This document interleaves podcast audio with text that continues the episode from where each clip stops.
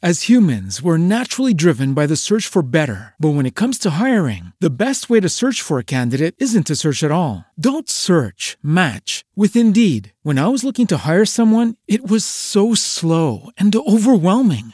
I wish I had used Indeed. If you need to hire, you need Indeed. Indeed is your matching and hiring platform with over 350 million global monthly visitors, according to Indeed data, and a matching engine that helps you find quality candidates fast. Ditch the busy work. Use Indeed for scheduling, screening, and messaging so you can connect with candidates faster. And Indeed doesn't just help you hire faster. 93% of employers agree Indeed delivers the highest quality matches compared to other job sites, according to a recent Indeed survey. And listeners of this show will get a $75 sponsored job credit to get your jobs more visibility at Indeed.com slash podcast. That's Indeed.com slash podcast. Terms and conditions apply.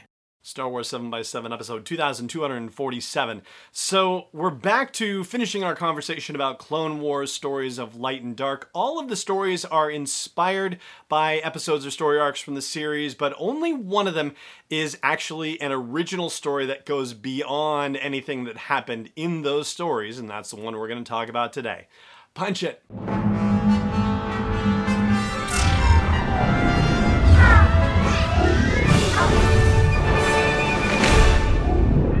Hey, Rebel Rouser, I'm Allen Voivod, and this is Star Wars 7 by 7 your daily dose of Star Wars joy. And thank you so much for joining me for it. So, we're going to talk about a story called Bug by E. Anne Convery. This is her first Star Wars story, and it is a rather remarkable and memorable one. So, it builds on the episode Massacre, which is from the Clone Wars, where the separatists under the command of Count Dooku and General Grievous come to wipe out the Night Sisters of Dathomir. And I have to tell you, you know, I've probably told you this before actually, but I am a sucker for a good love story, and so I do really enjoy Kenobi's Shadow. It's one of my favorites in this, but I have to say, I think Bug is my favorite of all of them, and I was rather surprised that's the case. I mean, especially when you know you have all these stories with all these characters in whom you're invested, and so that already kind of gives you a leg up to liking and enjoying them, but this one, which you know features you know in flashback, if you will, in a story within a story, characters that you've seen in Clone Wars, it mostly deals with two particular characters, one named Falta and one named Bug, the eponymous Bug. And yet the story itself is just really captivating. It's something that could just as easily have been in George Mann's Star Wars Myths and Fables or Dark Legends. It takes place on an outer rim world called Sidi, S I D I, and it's hard not to see that or hear it and think S E E D Y, because it is kind of a seedy, rundown planet. There's not a lot of life on it. In fact, there is you know, a you know an inn and a military communications relay tower, and the innkeepers charge an arm and a leg for people to be able to access it for the poor souls that actually end up on Sidi for whatever reason. But there aren't a lot of people who generally come to this wayward place, but in the Clone Wars, during this time of tumult, there are a lot more people coming, refugees coming through, and that sort of thing. And so, this is how the innkeepers are making their money. The innkeepers have a daughter whose name has been lost to memory and is just referred to as Bug and she is the you know the poor unfortunate daughter of these innkeepers and they don't treat her very nicely. But one of the things that bug likes to do to escape her you know difficult days is to go up into that communications relay tower and to listen to messages that happen to get picked up by the tower. And one fateful night she happens to hear a message that seems like it's coming from Dathomir. It's not a place that she's heard of but it is a communication that relates to the events that happened in that Clone Wars episode. And not too long after that, a ship filled with refugees happens to arrive on Sidi and lo and behold, a woman named Falta arrives there who herself happens to be a Night Sister and, yes, happens to be a refugee from that particular battle. And so one night, Falta and Bug are sitting by the fire in the common room of the inn together. And how that happens is, you know, read the story and you'll find out. But Falta says, Do you like stories? Real intimidating like. And after a couple of tense exchanges, Falta agrees to tell Bug the story of what happened on Dathomir, although that's not, you know, the initial in. It's not like, tell me what happened on Dathomir. It's Falta saying, do you like stories? Well, I'll tell you one. And tells her a story that's adjacent to the story that happened in Massacre in the Clone Wars episode. And the story centers around the fact that the Night Sisters use a kind of dark magic and you know basically like the Force essentially, but a different kind of manifestation of the Force, if you will, because it is tied into nature a little bit more deeply than say you know what the Jedi and Sith use, and the way that the Night Sisters do it, or at least you know that particular group of witches, they one of the things they do is you know reanimating the you know souls of their you know, passed on night sisters and they do that as part of you know creating an army to fight Dooku and the droids and all that stuff. But Falta happens to think that this is an unnatural thing and so instead of reanimating the dead from, you know, with dark magic, she decides to figure out how to bring about new life with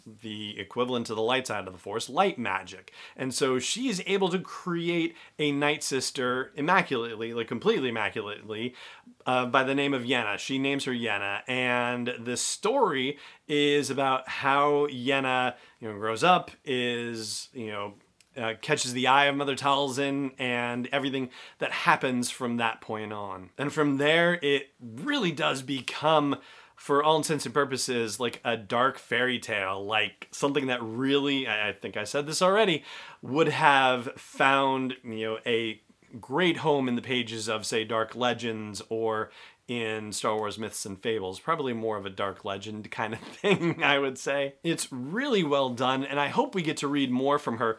I found out something after the fact that, you know, kind of was like, oh, really? Wow, what are the chances?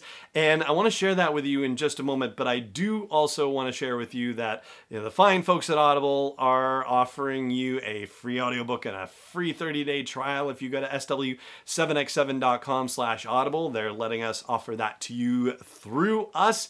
And Clone Wars Stories of Light and Dark is a terrific thing that you can use that initial credit on if you want to try it out. I've had the opportunity to listen to it. It is really great, and Bug is particularly atmospheric in the way that it's delivered, and Catherine Taber does a fantastic job with it. So one more time, sw7x7.com slash audible for a free audiobook download and a free 30-day trial. And thank you so much for considering it and supporting the show. So here's the fun fact I learned after finishing Clone Wars Stories of Light and Dark.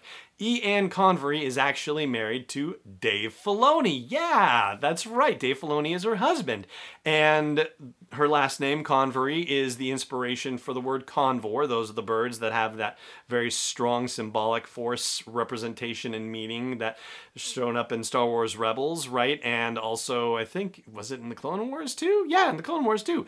Anyway, so my goodness, we have a powerhouse Star Wars storytelling couple in Dave Filoni and. Anne Convery. And I have to say, I hope to high heaven that we get more from. Anne Convery because this was great. And if you know this is what she can do with a short story, like let's find out what she can do with a longer story. Let's find out what she can do with something animated. Heck, with live action, why not? Like I understand that you know sometimes you kind of gotta work up the ranks in a way from a uh, Star Wars publication perspective, but man, oh man, what a great debut! And yeah, I feel like you know this could be the start of something really remarkable. So, anyway, there you go. That is going to do it for this episode of the show today. Thank you so much for joining me for it, as always, and may the force be with you wherever in the world you may be.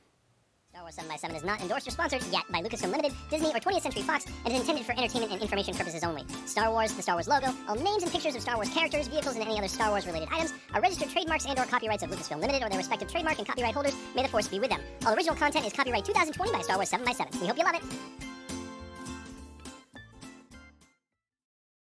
As humans, we're naturally driven by the search for better. But when it comes to hiring, the best way to search for a candidate isn't to search at all. Don't search, match with Indeed. When I was looking to hire someone, it was so slow and overwhelming. I wish I had used Indeed. If you need to hire, you need Indeed. Indeed is your matching and hiring platform with over 350 million global monthly visitors, according to Indeed data, and a matching engine that helps you find quality candidates fast. Ditch the busy work. Use Indeed for scheduling, screening, and messaging so you can connect with candidates faster. And Indeed doesn't just help you hire faster. 93% of employers agree Indeed delivers the highest quality matches compared to other job sites, according to a recent Indeed survey. And listeners of this show will get a $75 sponsored job credit to get your jobs more visibility at Indeed.com slash podcast. That's Indeed.com slash podcast. Terms and conditions apply.